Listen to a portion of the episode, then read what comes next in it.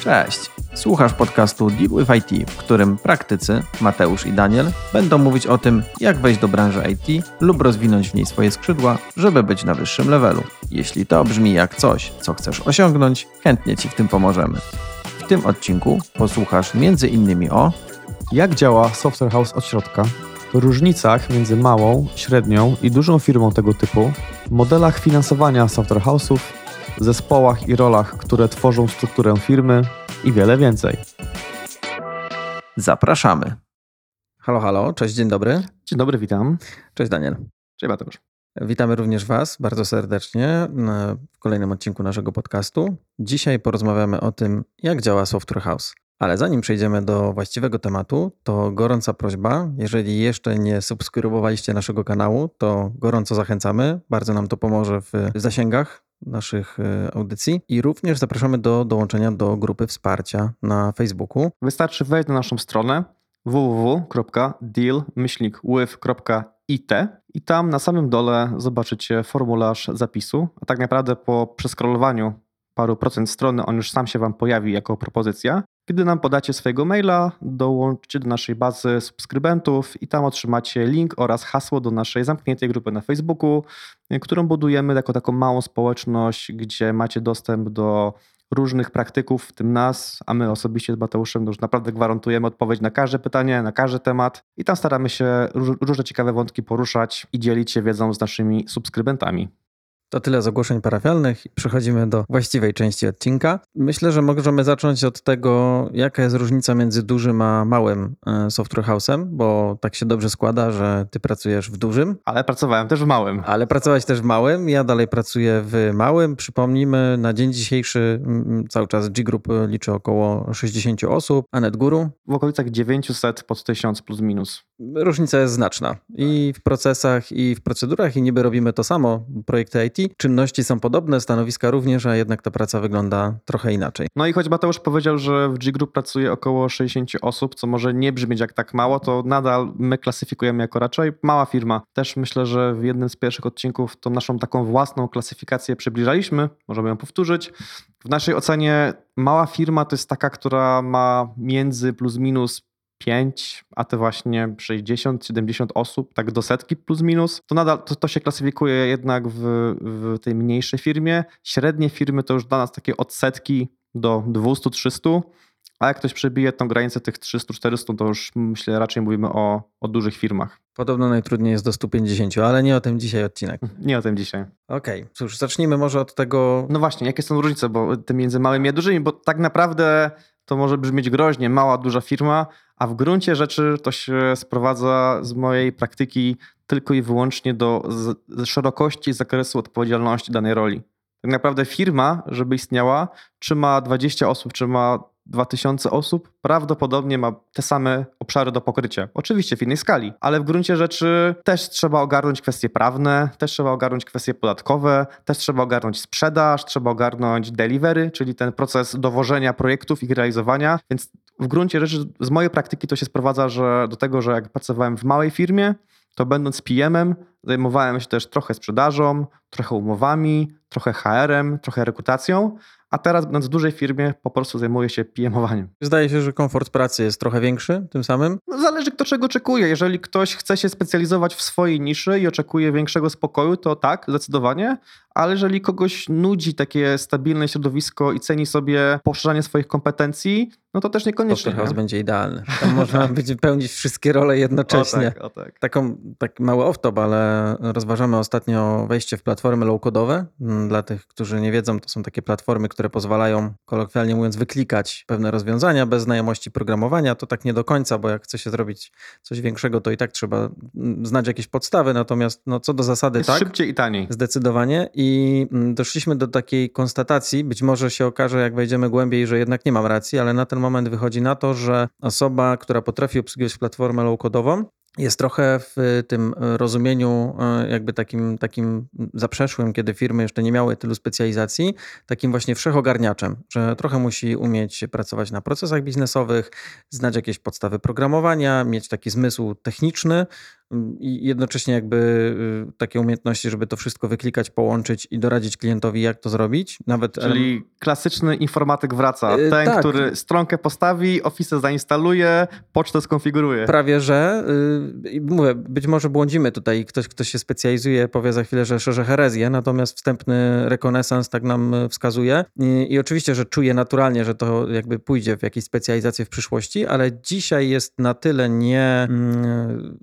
popularne i na Mhm. tyle jakby nowe, świeże, że na to wychodzi. I to tak, tak, tak wstępnie się okazało. I tym samym w zasadzie nawiązaliśmy do tego, jak to kiedyś wyglądało, bo y, to, co dzisiaj usłyszycie, to będzie mnogość ról. Nawet jeżeli to jest mniejszy software house, to tych ról jest sporo. Jest ich wiele z różnych obszarów i z różnych specjalizacji. Natomiast kiedyś to było dużo prostsze.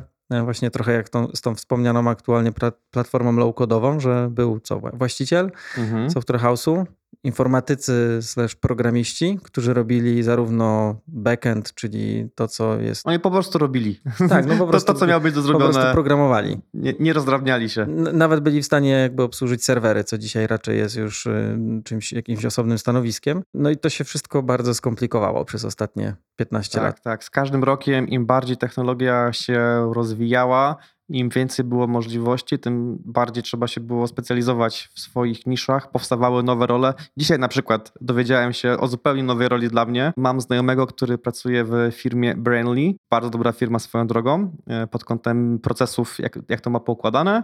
I tam okazało się, że nie ma kogoś takiego jak UI designer, tylko tam jest interaction designer, czyli osoba, która projektuje interakcje, głównie na przykład animacje. To już okazało się, że to jest zupełnie nowa rola, sam o tym nie wiedziałem jeszcze do tej pory. Cały czas to się cały czas poszerza, są coraz to nowe odpowiedzialności osoby, stanowiska. Wow. Okej, no więc myślę, że wskazaliśmy, jakie są podstawowe różnice. Możemy iść dalej. Tak, czyli jak działa Software House? Przede wszystkim musimy od tego zacząć, e, czym jest Software House? Z angielskiego. Firma, która dostarcza oprogramowanie na zamówienie. I tutaj niekoniecznie tworzy oprogramowanie, no bo ono już może istnieć, ta firma może po prostu oferować to, to co już kiedyś stworzyła jako usługę dla swoich klientów. Generalnie dostarczanie oprogramowania na konkretne potrzeby, na konkretne zamówienie. Mały off-top, żeby było śmiesznie, to Software House jest nazwą polską. Tak? Tak, tak. To znaczy w sensie, że my w Polsce mówimy Software House. O, Za nie granicą wiedziałem. nie mówi się Software House, tylko Software Company, Software Agency, a w O. Stanach mówi się DevShop. DevShop. DevShop.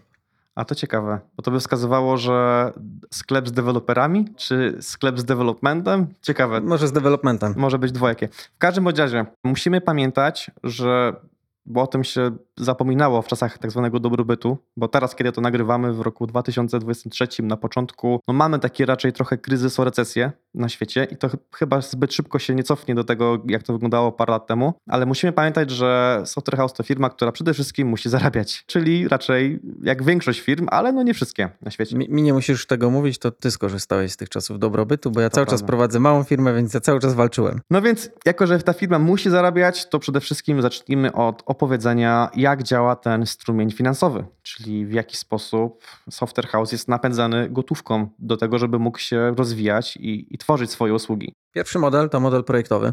I to jest y, ten, który najlepiej znam, bo 13 lat w nim pracowałem. Tak zwany klasyczny i najtrudniejszy. Mateusz się najtrudniejszy. od razu rzucił na głęboką wodę.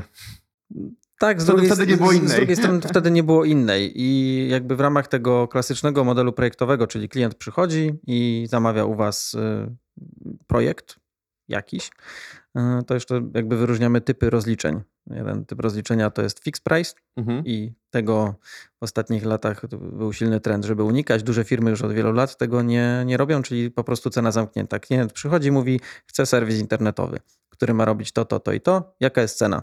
I wy podajecie cenę. I po trzech miesiącach klient wraca i patrzy, czy otrzymał to, czego się spodziewał, czy nie. Tak. I Płaci tyle, ile powiedział, że ma jedno za- może jest, zapłaci. jedno jest pewne w tym modelu. Zawsze ktoś przegra. Albo klient, albo wy. Tak.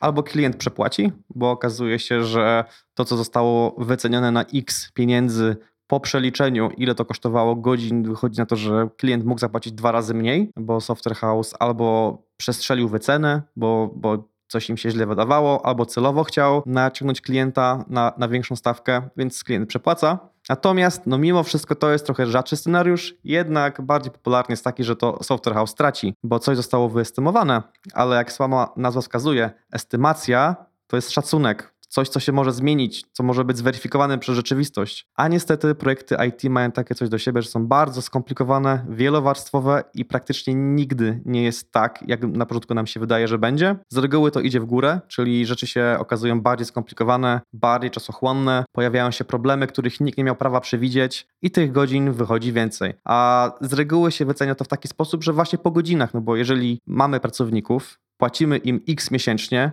przeliczamy to per godzina lub per dzień i te osoby nam mówią, że żeby zrobić ten projekt, to potrzebujemy na przykład 1000 godzin, co dzieli się przez x pracowników i wychodzi nam na przykład miesiąc, dwa, trzy, zależnie od, od skali zespołu, no to te godziny właśnie są prostym i najprostszym przełożeniem na to, co musi klient zapłacić, żeby całość się spięła, czyli krótko mówiąc, żeby zespół się utrzymał, no, żebyśmy my, nas jako szefów było stać na wypłaty i żeby jeszcze zostało dla nas no, na rozwój firmy dalszy. No i drugi model rozliczeń, time and material, czyli rozliczenie za czas pracy zespołu. I o tym modelu rozliczeniowym w kontekście innych też modeli współpracy opowiemy za chwilę. Natomiast y, w przypadku projektu, no to, to zazwyczaj kończy się to szacunkiem, który, estymacją, którą szykuje zespół i no jechane. jechane. I to jest o tyle, o tyle prostsze, że jest tutaj mniejsze ryzyko dla software house'u, bo tutaj z góry ustalamy, że mówimy o estymacji i tyle, ile wyjdzie, tyle wyjdzie. Oczywiście możemy się obracać wokół jakiegoś zamkniętego budżetu. Klient może z góry uprzedzić, że dobra, tyle wyjdzie, ile wyjdzie, ale no nie możemy na przykład tego miliona przekroczyć, po prostu nie ma więcej. I wtedy to już jest głowa project managera, żeby tak sterować przepływem projektu, żeby pomimo problemów, które i tak wyjdą, pomimo nowości, które też się jakby pojawią i zmian, które będą konieczne, żeby mimo wszystko w ramach tego miliona przysłowiowego jak najwięcej dostarczyć tej wartości klientowi. Ale cały czas mówimy tutaj o tym pierwszym modelu projektowym, kiedy software house musi zdobyć projekt, jest jakiś cel, zakres, termin i wiemy, że ten projekt no, będzie trwał no, około pół roku, bo albo takie są deadlines, albo na tyle jest budżetu, a na pewno nie, nie rok czy, czy, czy też miesiąc. No i drugim wyzwaniem to jest właśnie dowieść, czyli w sumie No właśnie. mamy wygrać i dowieść. Dokładnie, no bo żeby taki projekt zdobyć, to już trzeba włożyć w to określoną jakby pulę czasu, energii, pieniędzy. Trzeba zrozumieć potrzeby klienta. Trzeba zaproponować rozwiązanie. Na tym etapie klient jeszcze nic nie płaci. To cały czas taki jest ten moment powiedzmy przetargowy. Potem trzeba negocjować te warunki tej umowy.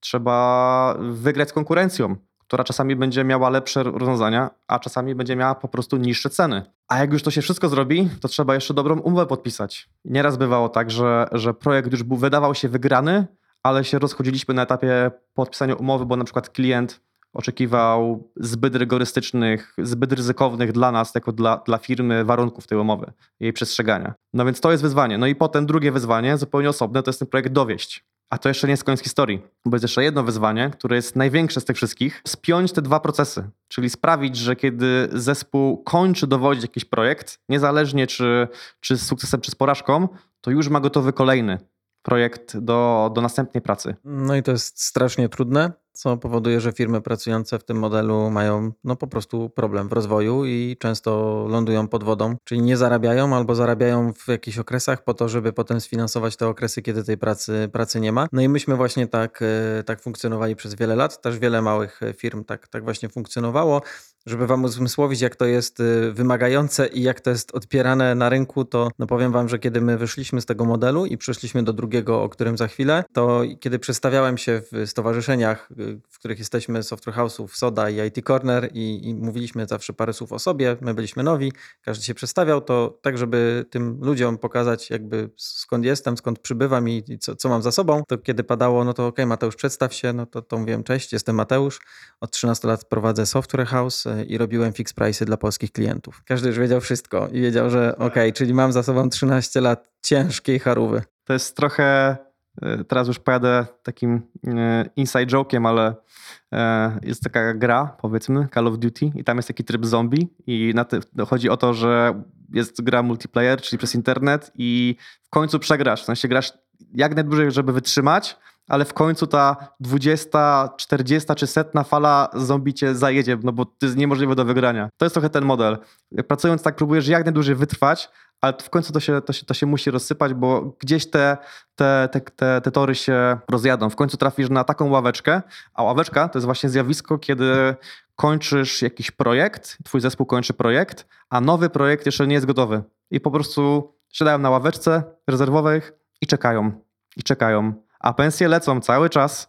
Czy się stoi, czy się leży, no trzeba, trzeba płacić. I nic bardziej nie zjada marży, czyli zarobków firm niż taka właśnie ławeczka. Tak, zwłaszcza, że jak e, sobie spojrzycie i zweryfikujecie sprawozdania finansowe software house'ów małych czy dużych, no to te duże mają zyski milionowe, natomiast jak policzycie procent, tak zwaną EBITDA, czyli ile zarabiają, no to to jest między kilka a małe kilkanaście procent. Więc to mogą być duże miliony, natomiast e, jeżeli macie 10-12% marży na koniec roku, no a potem wam się trafia jednomiesięczna, e, powiedzmy, czy dwumiesięczna, no dobra, jednomiesięczna przyjmijmy ławeczka dla przysłowiowo dla wszystkich programistów, to jest pewnie niemożliwe, ale załóżmy, no to macie zjedzoną całą, cały zarobek z, z, z całego roku. Z całego roku. Mm. No i oczywiście to się tak nie rozkłada, to się, to się w ten sposób nie dzieje, no ale wystarczy utrzymać 10% ławeczkę cały rok, no i w zasadzie już z 12% zysku macie pewnie z 8 zjedzone. E, tak pewnie to będzie wyglądało. Więc, więc jakby tak, to jest model, który jest na pewno e, ryzykowny i jego można stosować w zasadzie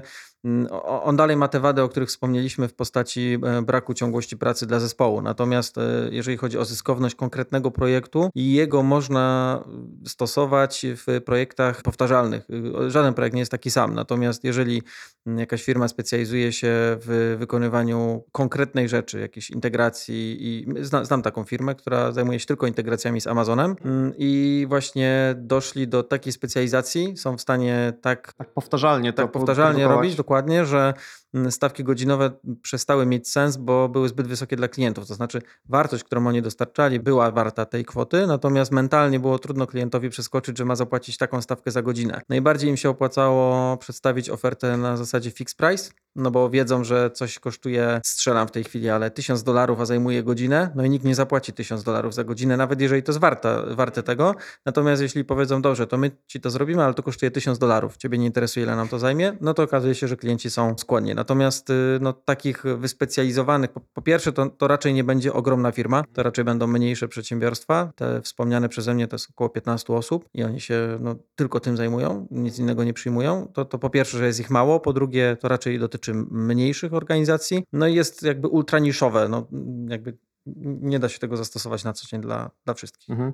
Często słyszę porównania z branżą budowlaną, kiedy mówi się o projektach powtarzalnych, które łatwo wycenić, bo no co, w budowaniu domu no już chyba wiele nie można wymyślić. W sensie to jest na tyle powtarzalny proces, że oczywiście mogą być różne projekty, różne materiały, ale generalnie proces stawiania fundamentów, budowania ścian, stropów, wkładzenia kabli, no tam już nie ma co nowego wymyślić. Takiej oczywiście masowej. I to jest trochę jak to. Natomiast ktoś może zapytać, no to co sprawia, że normalny projekt taki nie jest jak, jak budowa domu? Skoro to, to jest powtarzalna budowa po prostu od, od początku do końca. Myślę, że to by można z kolei przyrównać do budowy domu, ale na jakimś totalnie niezbadanym podłożu. W zasadzie, ok, masz budowę domu wycenioną, a nagle się okazuje, że ziemia, na której się chciałeś postawić, nie wiem, tam jakiś cmentarz ukryty, i nagle wjeżdżają ci archeolodzy i wszystko się rozsypuje i cały twój budżet jest do rozbicia. No i drugi model, to model, tak go sobie nazwaliśmy, subskrypcyjny. Nie, nie, znam, ta nazwa jakby nie funkcjonuje w branży. Ja przynajmniej nie spotkałem w kontekście tego modelu rozliczeniowego, ale dokładnie świetnie to opisuje. Czyli model, w którym wynajmujecie w cudzysłowie zespół e, programistów lub cały zespół razem z project managerem i testerami, QA-ami, UX designerami, wy pewnie jeszcze dużo więcej ról wynajmujecie na określony czas z... Nawet nie czas, niekoniecznie. To nie musi być. Właśnie piękno tego modelu polega, kiedy nie ma czasu określonego. Określony lub nieokreślony. O, tak, w, w moim przypadku często to są określone, jakby, że wiemy, że to będzie pół roku z opcją przedłużenia na czas nieokreślony. Na przykład mhm. tak startujemy. Mhm. No i w tym modelu dostarczamy ludzi, ale wszystkie terminy i cały ten wachlarz harmonogramów, ryzyk zakresu pracy jest po stronie klienta. Klient po prostu wynajmuje ludzi i robi z nimi co chce. I nas interesuje tylko to, że faktycznie mamy tą powtarzalność i wiemy po prostu, że jeszcze przez x miesięcy możemy spokojnie faktury za czas tych ludzi i ich wiedzę wystawiać i nic tu nagle nie wybuchnie, nic tu się nagle nie zmieni i mamy też konkretny ewentualnie czas, kiedy ta umowa się skończy oraz awaryjny okres wypowiedzenia, czy to miesiąc, dwa czy trzy miesiące, e, poniżej którego klient nie może takiej umowy zerwać, więc mamy tą rezerwę, że nawet jak coś się wydarzy, to będziemy mieli dość czasu, żeby tą ławeczkę zagospodarować. W tym modelu, o którym wspomniał Daniel, y, to nie jest tak, że on jest zupełnie nie jest obowiązujący, jakby nie ma żadnych obowiązków na, na Software House, bo oczywiście, że jakby on gwarantuje, że ludzie, których dostarczył są merytorycznie przygotowani, że wykonują projekt w tempie, który jest uczciwy, nazwijmy to dla obu stron, czyli satysfakcjonuje klienta, że zespół nie robi zbyt dużej ilości błędów, no krótko mówiąc jest profesjonalny i jakby jest wart tego, na co się strony umówiły. Niemniej jednak, no obiektywnie rzecz biorąc, większe ryzyka są nałożone na, na klienta w tym modelu. No i to jest ten pierwszy główny strumień finansowania Software House'u, w jaki sposób Software House pozyskuje środki na to, żeby się utrzymywać, rozwijać i swoich pracowników opłacać. No ale właśnie pracownicy mogą być kolejnym tak zwanym wąskim gardłem, czyli miejscem, które jeżeli jest niezarządzone albo źle zarządzone, może blokować mm, rozwój i, i, i, przyrost projektów, no bo musimy mieć ogarnięty proces rekrutacyjny, czyli musimy być w stanie znaleźć odpowiednie osoby na odpowiedni projekt i moment, kiedy tego wymaga sytuacja. I teraz też trzeba zaznaczyć, że nie każda firma musi rosnąć. U nas w tym takim myśleniu aktualnym o, o gospodarce jak te wszystkie spółki rosną i się rozwijają, jest takie, takie przyzwyczajenie, że jak stoję w miejscu, to znaczy, że, znaczy, że się cofam, czyli że nie rosnę. A jak najbardziej mogą być firmy, które mają 20 osób, 35 i, i one mogą nie chcieć się, się rozwijać w kontekście skali, bo mogą mieć tak dobrze opatentowane swoje flow, mogą być tak dobre w zarządzaniu tą wielkością, jaką mają, że zwiększanie zmiany w procedurach mogą być takim ryzykiem, że coś się wysypie i będzie jeszcze gorzej niż było wcześniej, że mogą zdecydować się na zostanie przy takiej ilości, jaką mają. I to jest jak najbardziej ok. Natomiast no, nigdy nie wiesz, kiedy ci przyjdzie pracownik i powie, że na przykład no, znikam na macierzyński, a to był twój kluczowy pracownik. Nigdy nie wiesz, kiedy przyjdzie pracownik i powie, że wiesz co, tamta firma mi zaproponowała dwa razy więcej. No nie mogę tego, tego odrzucić. I to też może być twój, twój kluczowy pracownik, albo nawet kilku, bo zdarzają się e, podkradanki całych zespołów, nawet w tej branży. Dlatego trzeba mieć ogarnięty proces rekrutacyjny, żeby go w dość dowolnym momencie uruchomić i móc pozyskać nowe osoby do pracy. W praktyce my na przykład y, już przy tej skali 60 osób, pomimo że, y, jeszcze raz przypomnijmy, 2023 roku w czasie e, na razie małej, ale recesji w branży IT, to, to faktycznie nie jest to problemem. Natomiast my nie zamykamy rekrutacji. Jakby uruchomienie tego procesu, rozkręcenie go na nowo jest tak wymagające i kosztowne, że my go po prostu nie zamykamy. Najwyżej części kandydatów no, nie, nie przyjmiemy. Tylko też, też są dwa rodzaje e, rekrutacji. Ciągła, tak zwana, że po prostu wystawiamy ogłoszenie i pomimo, że nie potrzebujemy w tym momencie junior projektanta czy senior QA, to i tak wiemy, że jak ktoś się zgłosi, to w miarę szybko do niego znajdziemy pracę. I w tej my działamy właśnie. I w tej wy mhm. działacie. A my z kolei w NetGurus nie wyszliśmy, bo w ten sposób rekrutowaliśmy no dość szeroko przez ostatnie parę lat i w tym momencie już rekrutujemy pod projekt. Czyli to najpierw szukamy projektu, patrzymy kogo potrzebujemy, kogo nie mamy. A jak dawno to zmieniliście? No myślę, że około pół roku temu. W momencie, w którym z naszej strony zniknęły masowo ogłoszenia, to już zostały tylko te, które faktycznie potrzebujemy. No to wydaje mi się, że to może być na razie konsekwencją właśnie tej gorszej sytuacji tak, rynkowej. tylko i wyłącznie, tylko i wyłącznie. Jak tylko to się skończy, to znowu pewnie będziemy masowo rekrutować na górkę tak zwaną, żeby pozyskiwać projekty do ludzi. No i to jest to dodatkowe rozróżnienie, że też nie zawsze musimy rekrutować tak zwany in-house, czyli do naszej firmy, żeby mieć osoby na swoim payrollu. Kolejne zabawne słowo. Payroll to po prostu lista płac. Więc jeżeli jestem na payrollu jakiejś firmy, to znaczy, że jestem tam na, na stałe, etatowo powiedzmy zatrudniony i mam stałe comiesięczne wynagrodzenie. Czy pracuję, czy nie pracuję, to już głowa firmy, żeby mi zapewnić e, pracę, którą z kolei dla firmy ja będę zarabiał. E, można też rekrutować podwykonawców, tak zwanych powiedzmy partnerów. I to ma też swoje plusy. Taki podwykonawca, który jest naszym, naszym no, partnerem, do którego odzywamy się w razie potrzeby, kiedy nie pracuje, no to mu nie płacimy. Więc to jest dobra rzecz w kontekście ławeczki. Natomiast ma też swoje ryzyka. Nie zawsze taki partner będzie od ręki dostępny, bo może mieć innego e, kontraktora już na, na swojej liście e, projektów w trakcie, a także co jest droższy mimo wszystko niż taki typowy pracownik, bo pomimo, że nie płacimy za niego wszystkich ZUS-ów i tak dalej, o czym ty jako, jako szef wiesz najlepiej, no to jednak te stawki podwykonawców mają dodatkowe marże i często to wychodzi drożej niż taki typowy pracownik na właśnie payrollu. Jakby mm, tym samym musi sobie odbić trochę ryzyko, które ponosi, Dokładnie. czyli właśnie brak projektu przez jakiś czas. Dokładnie. No i też umówmy się, je- jeżeli, jeżeli firma ma swoją listę podwykonawców, partnerów, no to oni pierwsi polecą, jeżeli będą jakieś zwolnienia czy, czy redukcje, choćby z powodu kryzysu. Tak jest, tak jest no, zawsze. polecą, czyli przestaną dostawać zamówienia. Także oczywiście to ryzyko jest e, tym samym przerzucone na stawkę. Kolejnym elementem, który jest nieodłączny jakby w Software House, który, który dostarcza projekty, mm, no to jest infrastruktura, czyli serwery, ich obsługa i konfiguracja. No i tutaj stanowiska, które obsługują, nazywają się DevOps. Mm, Oczywiście są jeszcze administratorzy serwerów, ale jakby najczęściej w software house'ach to, to są po prostu DevOpsi, czyli osoby, które potrafią ogarnąć e, tą, tą całą kwestię i spowodować, że oprogramowanie, które piszą programiści, funkcjonuje prawidłowo, mm, coraz częściej na chmurach. Mhm. Chmurach, czyli, e, czyli Amazon, Google Cloud, Azure, Tak, Microsoftowy. Microsoftowy. Kiedyś, przynajmniej tak my robiliśmy, jak razem pracowaliśmy jeszcze, jak ja pracowałem w G Group, mieliśmy swój własny serwer, on stał w, w takiej szafie zabezpieczonej, tam były dyski i wszystko było u nas fizycznie. Co, umówmy się, miało swoje plusy, Wiesz, na przykład backupowy mamy dalej u siebie, tak dodatkowo, jako, jako, jako element, ale no to już jest taka, takie nasze dodatkowe zabezpieczenie ponad wszystko inne. Miało też to swoje wady. Trzeba to było faktycznie fizycznie ko- konserwować, trzeba było te dyski dokładać, wymieniać na nowe, kiedy się zepsuły i tak dalej, i tak dalej. Kiedy coś trzeba było szybko naprawić, to człowiek musiał przyjechać do biura, a czasem mógł być w ogóle poza naszą, naszym miastem. Więc w końcu rozumiem, że przeszliście już tak w pełni na, na chmurę, przynajmniej przy tych podstawowych serwerach. W pełni nie, natomiast y, no nawet jeśli te, tam, gdzie nie przeszliśmy, no to są to serwery dedykowane, ale w serwerowniach, y, więc jakby Mhm. też nie u nas, tylko, tylko w miejscu, które się specjalizuje właśnie w, Tak. w takim rozwiązaniu, więc no tak, nie mamy, mamy tylko serwer backupowy, który jest takim dodatkowym backupem do backupów, które są robione na serwerach, czyli zabezpieczenie na zabezpieczenie. No z backupem jest tak, i to jest zasada tak samo w IT, jak i w całym życiu.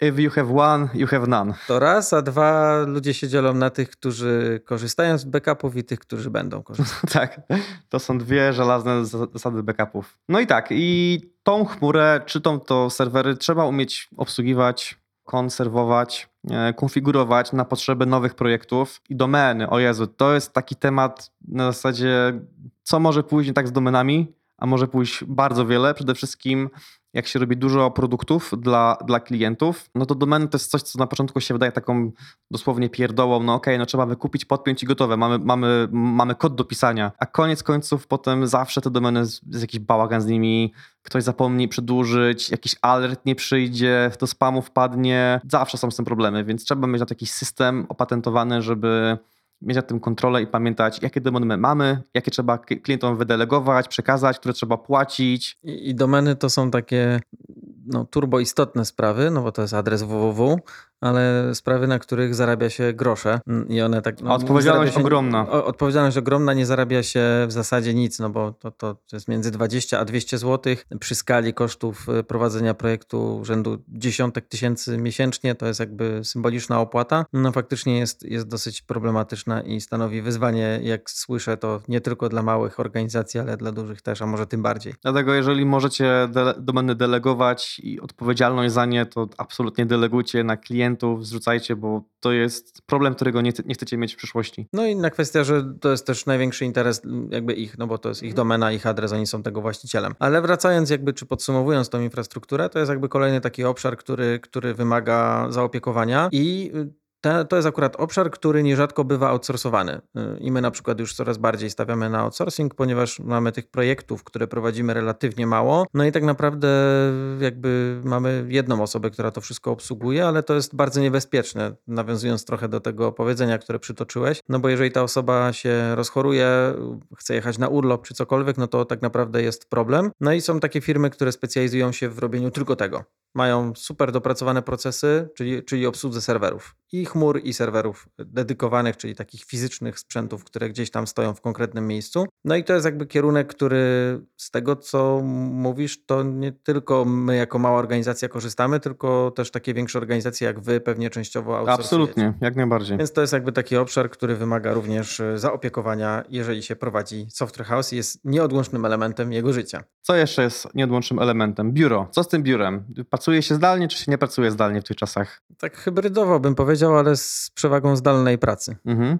Ja w ogóle dożyliśmy czasów, gdzie nie spodziewałem się, że to będzie miało miejsce, gdzie biuro już nierzadko, a wręcz coraz częściej jest benefitem e, w ogłoszeniach o pracę. O. Naprawdę.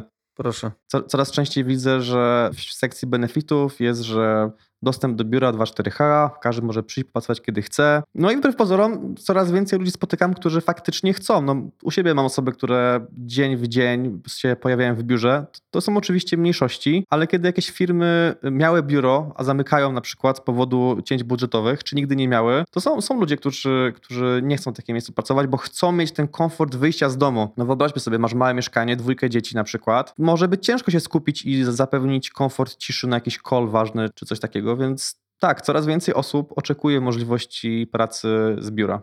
No, Ale moim zdaniem to już w naszej branży pozostanie hybrydowe mm, na, na długie lata. Nie chcę mówić na tak, zawsze. przeważa ale- zdalna, jasne, ale no, No i tak Zdarza zwana hybryda, którą pewnie też spoty- mo- może spotykacie w swoich, y, w swoich pracach w innych, w innych obszarach, no czyli jakby kilka dni z biura, kilka dni y, z y, ale zdalnie. biuro to nie tylko praca. W sensie mi tak się może wydawać, bo jestem pracownikiem, więc czasem z domu, czasem z biura, ale ty na pewno masz inną perspektywę jako szef, no choćby kwestie jasne. prawne. No tutaj wiele nie zaskoczę, bo to się nie różni specjalnie od innych branż. No, trzeba zarządzić jakby całym tym biurem, czyli, e, czyli, czyli, czyli jakby zadbać o tą fizyczność biura, o nie wiem, dostawę wody, kawy, czyli jakby cała ta administracja takiej fi- fi- fizycznej pracy biura. No ale to jest jakby oczywiście też i już wykonawczo w formie pracy, e, tak zwany office, czyli, czyli zarządzanie jakby całą administracją, umowami, przepływem dokumentów, no i tak naprawdę swego rodzaju życiem, życiem firmy. I ten obszar mam wrażenie, że nie różni się zbytnio od jakby innych branż. No tutaj jest, ta, ta praca wygląda podobnie i y, w zasadzie to jeśli chodzi o osoby, które pracują na tych stanowiskach, y, to, to, to, to jakby to, te, te same osoby pracują w innych branżach, przychodzą śmiało do nas i nigdy nie wymagaliśmy jakiejś znajomości, specyfiki branży IT i w sumie to jest, to, to jakby to może być jakimś pierwszym krokiem do tego, żeby poznać branżę IT, jeżeli jakby pracujecie w obszarze tej administracji i nie czujecie się jeszcze na siłach, żeby skoczyć gdzieś dalej, no to, to, to można by spróbować takiej pracy. Pewnie tych stanowisk dzisiaj jest relatywnie mało, no bo biur jest mniej, one wymagają zdecydowanie mniejszej obsługi, to jakby może nie być tak łatwo, natomiast no, wszystkie osoby, które u nas pracowały w administracji, nigdy wcześniej nie miały styczności z IT. Z drugiej strony też nie oszukujmy się, to nie jest pozycja, która nauczy was IT. No ona, wadam, ona w najlepszym wypadku da wam styczność z osobami, które de facto robią IT i umożliwi wam zagadanie, podpytanie, może obserwacje, ale w gruncie rzeczy to będzie się sprowadzało do właśnie y, ogarniania zasobów typu kawa, czy, które muszą być w biurze, rozliczania delegacji, wyjazdów i takiej admi, administracyjnej papierologii. jakby z obserwacji, bo znam parę osób, które się świetnie realizują w tych, e, na tych stanowiskach i jakby absolutnie nie mają zamiaru zmieniać stanowiska i chcą tu pracować i jakby czerpią niesamowitą satysfakcję właśnie dzięki temu, że branża IT jest jaka jest, czyli Poukładana, spokojna i otwarta. i otwarta. Mhm. Otwarta i no, tu w sumie moglibyśmy przejść, e,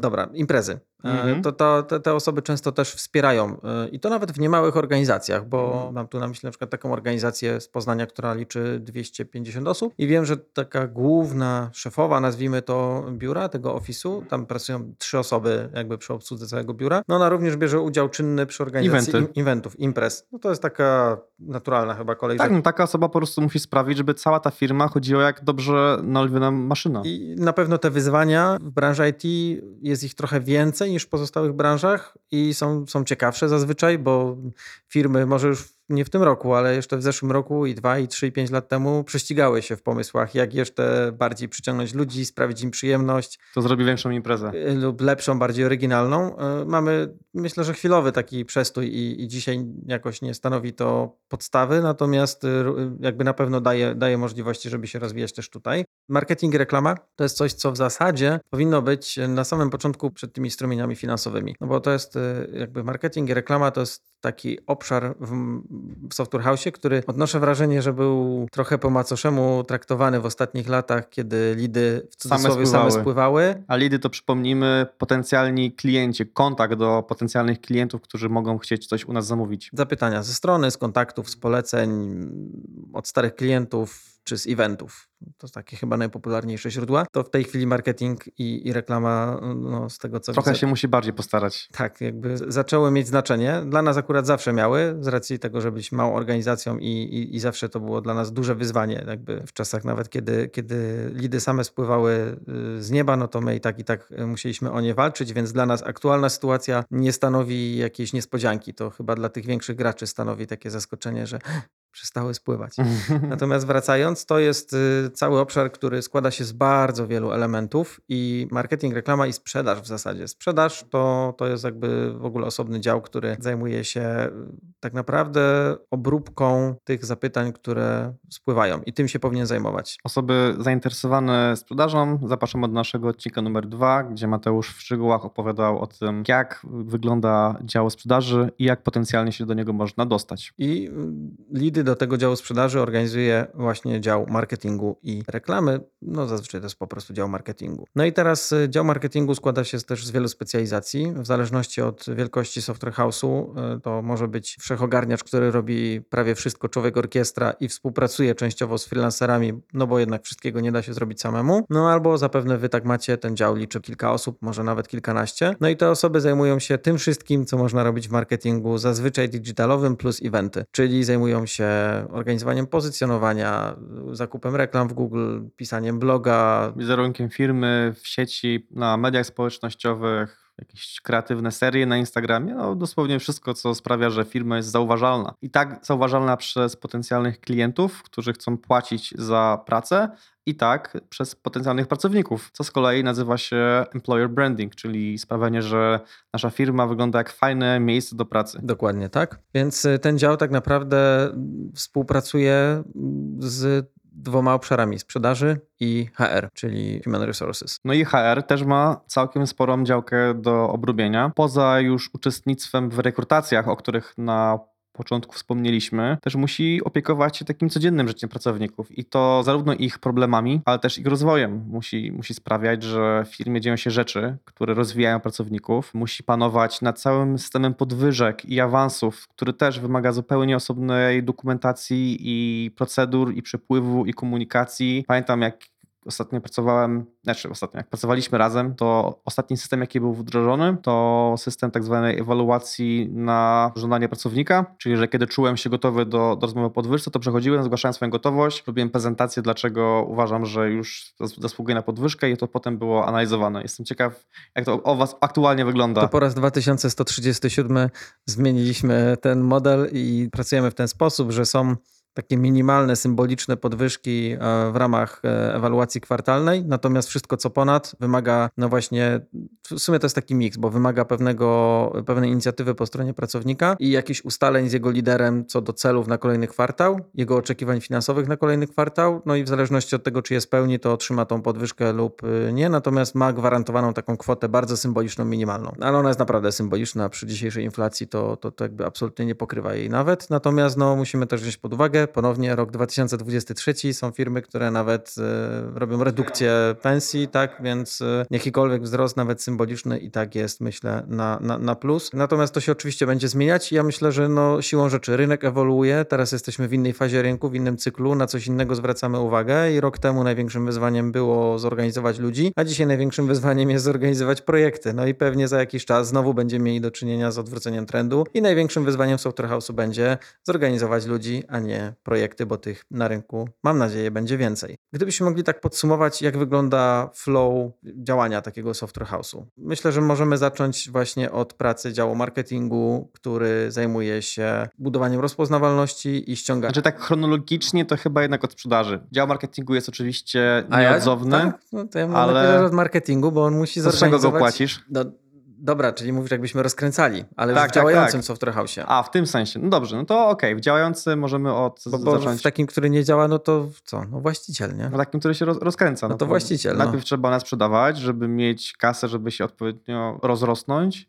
A potem jak już masz odpowiedni kapitał, który możesz wydzielić na marketing, to w tym momencie zaczynasz budować tą swoją rozpoznawalność. No tak, to takie Tylko my dzisiaj nie, nie dajemy tutaj lekcji, jak założyć No nie, software nie. house, tylko jak działa. No to zakładając jakby właśnie funkcjonujące, no to dział marketingu, który organizuje ten cały lejek sprzedażowy, który ma na celu ściągnąć lidy potencjalnych klientów na stronę, a ze strony do formularza kontaktowego i ostatecznie do, do, do kontaktu. Później dział sprzedaży. który dostarcza projekty w kontekście, no, sprzedaje je, podpisuje umowy, y, dobre umowy, be- bezpieczne dla, dla firmy. Potem dział delivery, czyli ten dział, który bierze to, co dział sprzedaży wygrał i de facto sprawia, że to się dzieje, że to, to się wydarza, te projekty powstają. No i tutaj są programiści. My też specjalnie się nie skupiamy aż tak bardzo na opisywaniu tych e, części technicznych, ponieważ no, nasz podcast jest skierowany do tych osób nietechnicznych, więc Jest już dość materiałów dla, dla tylko, tylko dla, dla programistów, więc my staramy się opowiedzieć o tych innych perspektywach. No a w tym całym worku delivery to są project managerowie, testerzy, projektanci, tacy, owacy, programiści też różnych specjalizacji. Tam się dzieją te, te właśnie projekty.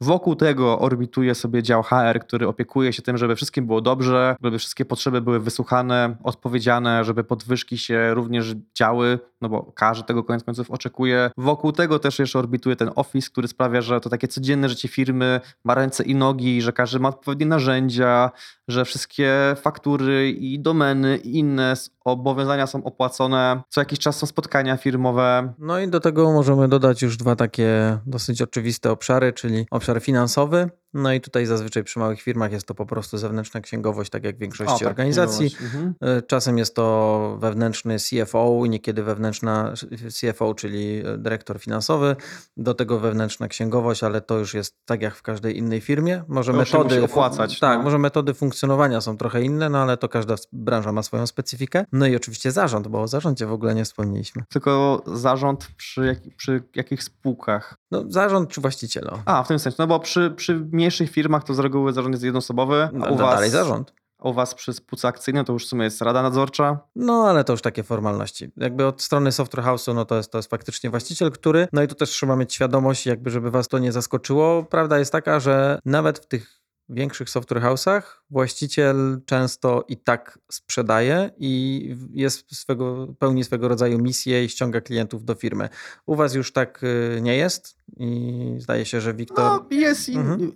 Wiktor to założyciel, jeden z dwóch założycieli już raczej jest poza, raczej już w Radzie Nadzorczej zasiada, a nasz aktualny CEO Marek to myślę, że jednak, jednak sprzedaje, a bardziej sprzedaje tak nie bezpośrednio, no buduje relacje z klientami, które potem przekładają się na, na, na potencjalne sprzedaże. Natomiast ten temat CEO, czyli tego dyrektora, prezesa, to myślę, że możemy trochę nie spoilować, i, bo z tego może być osobny odcinek, na Okej. który chętnie byś się wypowiedział jako Spoko. CEO z 13-letnim doświadczeniem. Jasne. No oczywiście w międzyczasie i wspomnieliśmy o tym, jest w tym obszarze delivery właśnie również są DevOpsowie, DevOpsi, czyli osoby zarządzające serwerami. No i chyba tyle. Chyba tyle, chyba tyle z takiego ogólnego rzutu na to, jak działa organizm zwany software house'em. Jeżeli coś Was zainteresowało, macie jakieś pytania, wątpliwości albo spostrzeżenia, porównując to do miejsc, w których Wy pracujecie, zapraszamy albo do komentarzy, albo do naszej grupy na Facebooku, o której mówiliśmy na samym początku. Będziemy wdzięczni za każdą subskrypcję kanału.